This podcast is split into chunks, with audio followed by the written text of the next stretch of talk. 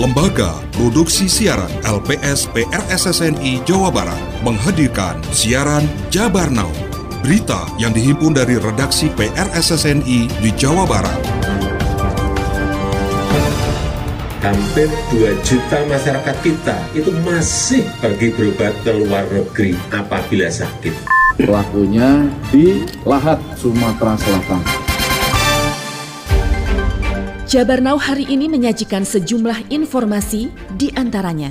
Tidak ditemukan kasus flu burung di Bandung. Nelayan Cirebon temukan mortir aktif saat melaut. KPU Kabupaten Tasikmalaya instruksikan coklit ulang di wilayah terbukti terjadi praktek perjokian. Inilah Jabar Now selengkapnya bersama saya Endrias Mediawati.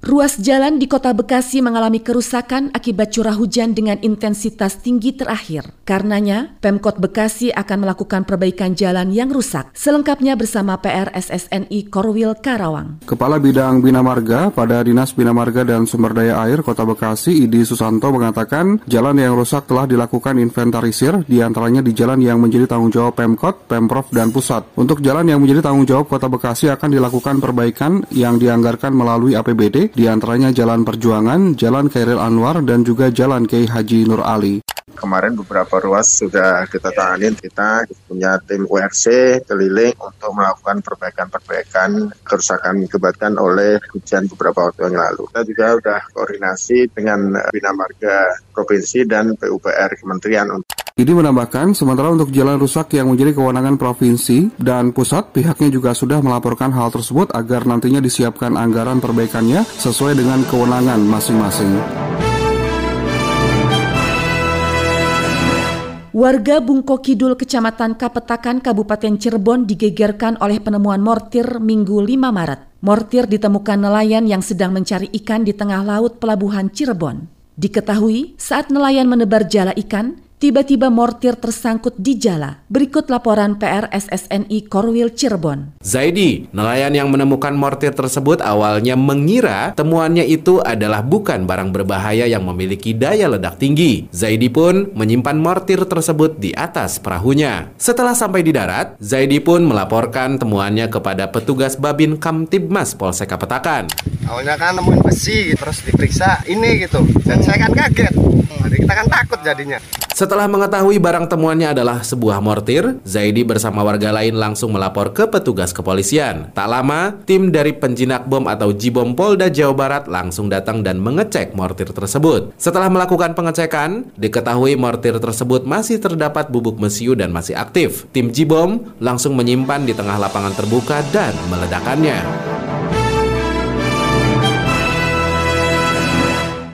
Info Pemilu Info Pemilu, persembahan PRSSNI Jawa Barat.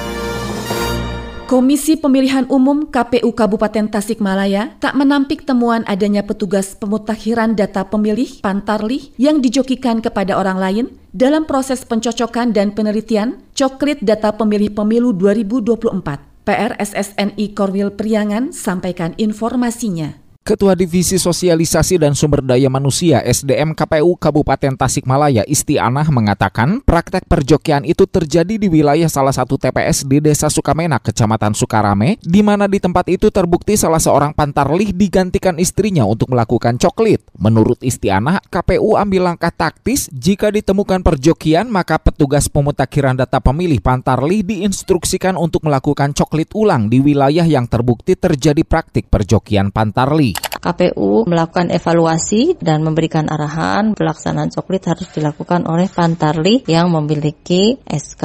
Juga memerintahkan kepada PPS di desa tersebut untuk melakukan pengulangan coklit yang dilaksanakan bukan oleh Pantarli. Sebelumnya, Badan Pengawas Pemilu Bawaslu Kabupaten Tasikmalaya menemukan panitia pemutakhiran data pemilih Pantarlih yang digantikan tugasnya oleh orang lain atau dijokikan. Total hingga Kamis 2 Maret ditemukan dua praktek perjokian dalam proses pencocokan dan penelitian coklit. Kasus pertama di Desa Sukamenak, Kecamatan Sukarame akhir Februari lalu. Pantarlih adalah suaminya yang mempunyai surat keputusan SK penugasan sementara yang melakukan pencocokan dan penelitian adalah istrinya. Kedua, temuan di Desa Sukaluyu Kecamatan Mangunreja. Diketahui Pantarlih digantikan orang lain yang tak mempunyai SK penugasan dari KPU sehingga tidak sesuai aturan. Wali Kota Bandung Yana Mulyana memastikan hingga Jumat 3 Maret tak ditemukan adanya kasus flu burung di wilayahnya. Kendati begitu, Kota Bandung berupaya meminimalkan terjadinya penyebaran penyakit pada unggas itu. Berikut PRSSNI Korwil Bandung sampaikan laporannya. Yana mengakui kota Bandung terbuka untuk transmisi penduduk ataupun hewan sehingga sangat bisa terjadi kasus flu burung. Oleh karenanya para peternak diminta untuk waspada dan rutin melakukan disinfektan juga segera memotong unggas yang bergejala. Yana juga menegaskan dinas terkait sudah mengantisipasi termasuk menyiapkan vaksin kuncinya para peternak ya harus hati-hati dulu e, disinfektan terus. Terus kalau udah ada gejala ya potong. Kalau nggak salah DKPP juga udah antisipasi. Ya. ada vaksinnya juga ya Sekretaris Daerah Kota Bandung Emma Sumarna menegaskan aparat kewilayahan sebagai garda terdepan untuk koordinasi dengan dinas terkait untuk mewaspadai merebaknya flu burung. Aparat kewilayahan juga diharapkan menjadi pelapor pertama apabila ada hal-hal mencurigakan dan tidak sebatas menunggu adanya kasus flu burung Pak Lurah, Pak Camat sebagai garda terdepan harus betul-betul bersinergi, berkoordinasi dengan DKPP ya untuk bisa memantau dan juga mengingatkan kepada masyarakat lakukan pembersihan-pembersihan terutama yang punya unggas-unggas dan sebagainya. Jangan sampai kasus ini nanti terjadi di Bandung. Terima kasih Anda masih mendengarkan Jabar Now yang disiarkan serentak di radio anggota PRSSNI se-Jawa Barat. Saudara, Presiden Joko Widodo menyebut 2 juta WNI saat ini masih berobat ke luar negeri, sehingga potensi devisa sebesar 165 triliun rupiah hilang ke berbagai negara karena hal itu. Jokowi saat sambutan peresmian Mayapada Hospital Bandung, Senin 6 Maret merinci, 1 juta orang berobat ke Malaysia, 750 ribu ke Singapura, sisanya ke Jepang, Amerika Serikat, Jerman, dan lainnya. Presiden menegaskan, kondisi itu tak bisa dibiarkan terus terjadi sebab ada aliran modal ke luar negeri terus-menerus sehingga kepala negara sangat mendukung pembangunan rumah sakit-rumah sakit baru kendati diakuinya masih ada problem kurangnya tenaga kesehatan seperti dokter spesialis dan subspesialis. Hampir 2 juta masyarakat kita itu masih pergi berobat ke luar negeri apabila sakit. Mau kita terus-teruskan. 165 triliun devisa kita hilang gara-gara itu. Karena ada modal keluar, capital outflow. Oleh sebab itu saya sangat mendukung pembangunan rumah sakit, rumah sakit yang kurang lebih kayak Maya pada Hospital Bandung ini. Reporter Jabar Now Gilang Pambudi melaporkan, sebelum sampaikan sambutan, Presiden tinjau beberapa ruangan dan mengagumi konsep green buildingnya. Peresmian diakhiri dengan penandatanganan prasasti Maya pada Hospital yang berada di Jalan Terusan Buah Batu Bandung. Sehari sebelumnya, Kepala Negara juga telah resmikan empat proyek infrastruktur senilai 1,26 triliun rupiah di Kabupaten dan Kota Bandung. Presiden bersama Ibu Negara Iriana juga cek harga pangan dan membagikan bantuan sembako kepada pedagang pasar Bale Endah Kabupaten Bandung.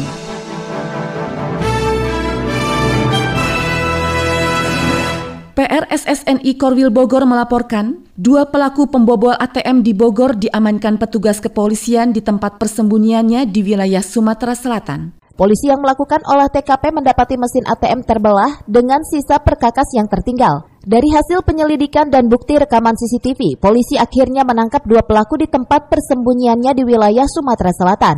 Keduanya terpaksa dilumpuhkan dengan timah panas lantaran berusaha kabur saat akan ditangkap petugas. Dari pengakuan mereka kepada penyidik, dalam aksinya kedua pelaku ini dibantu dua pelaku lain yang kini DPO dan dalam pengejaran petugas. 285 juta 450 ribu rupiah. Ternyata pelaku ini juga melakukan hal yang sama di wilayah Kabupaten Bogor ya, merampok ATM BCA sejumlah 700 juta rupiah. Keduanya dijerat pasal 363 KUHP dengan ancaman hukuman paling lama 9 tahun penjara.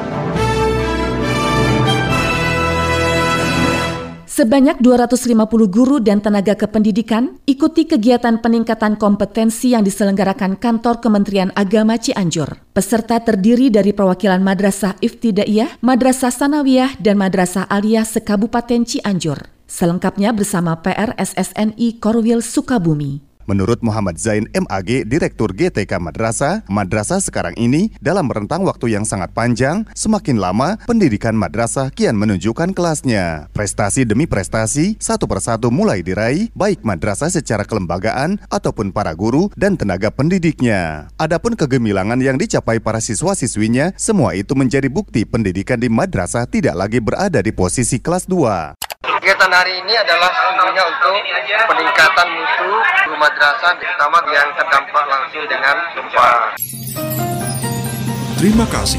Anda telah menyimak siaran berita Jabar Now yang diproduksi oleh Lembaga Produksi Siaran LPS PRSSNI Jawa Barat.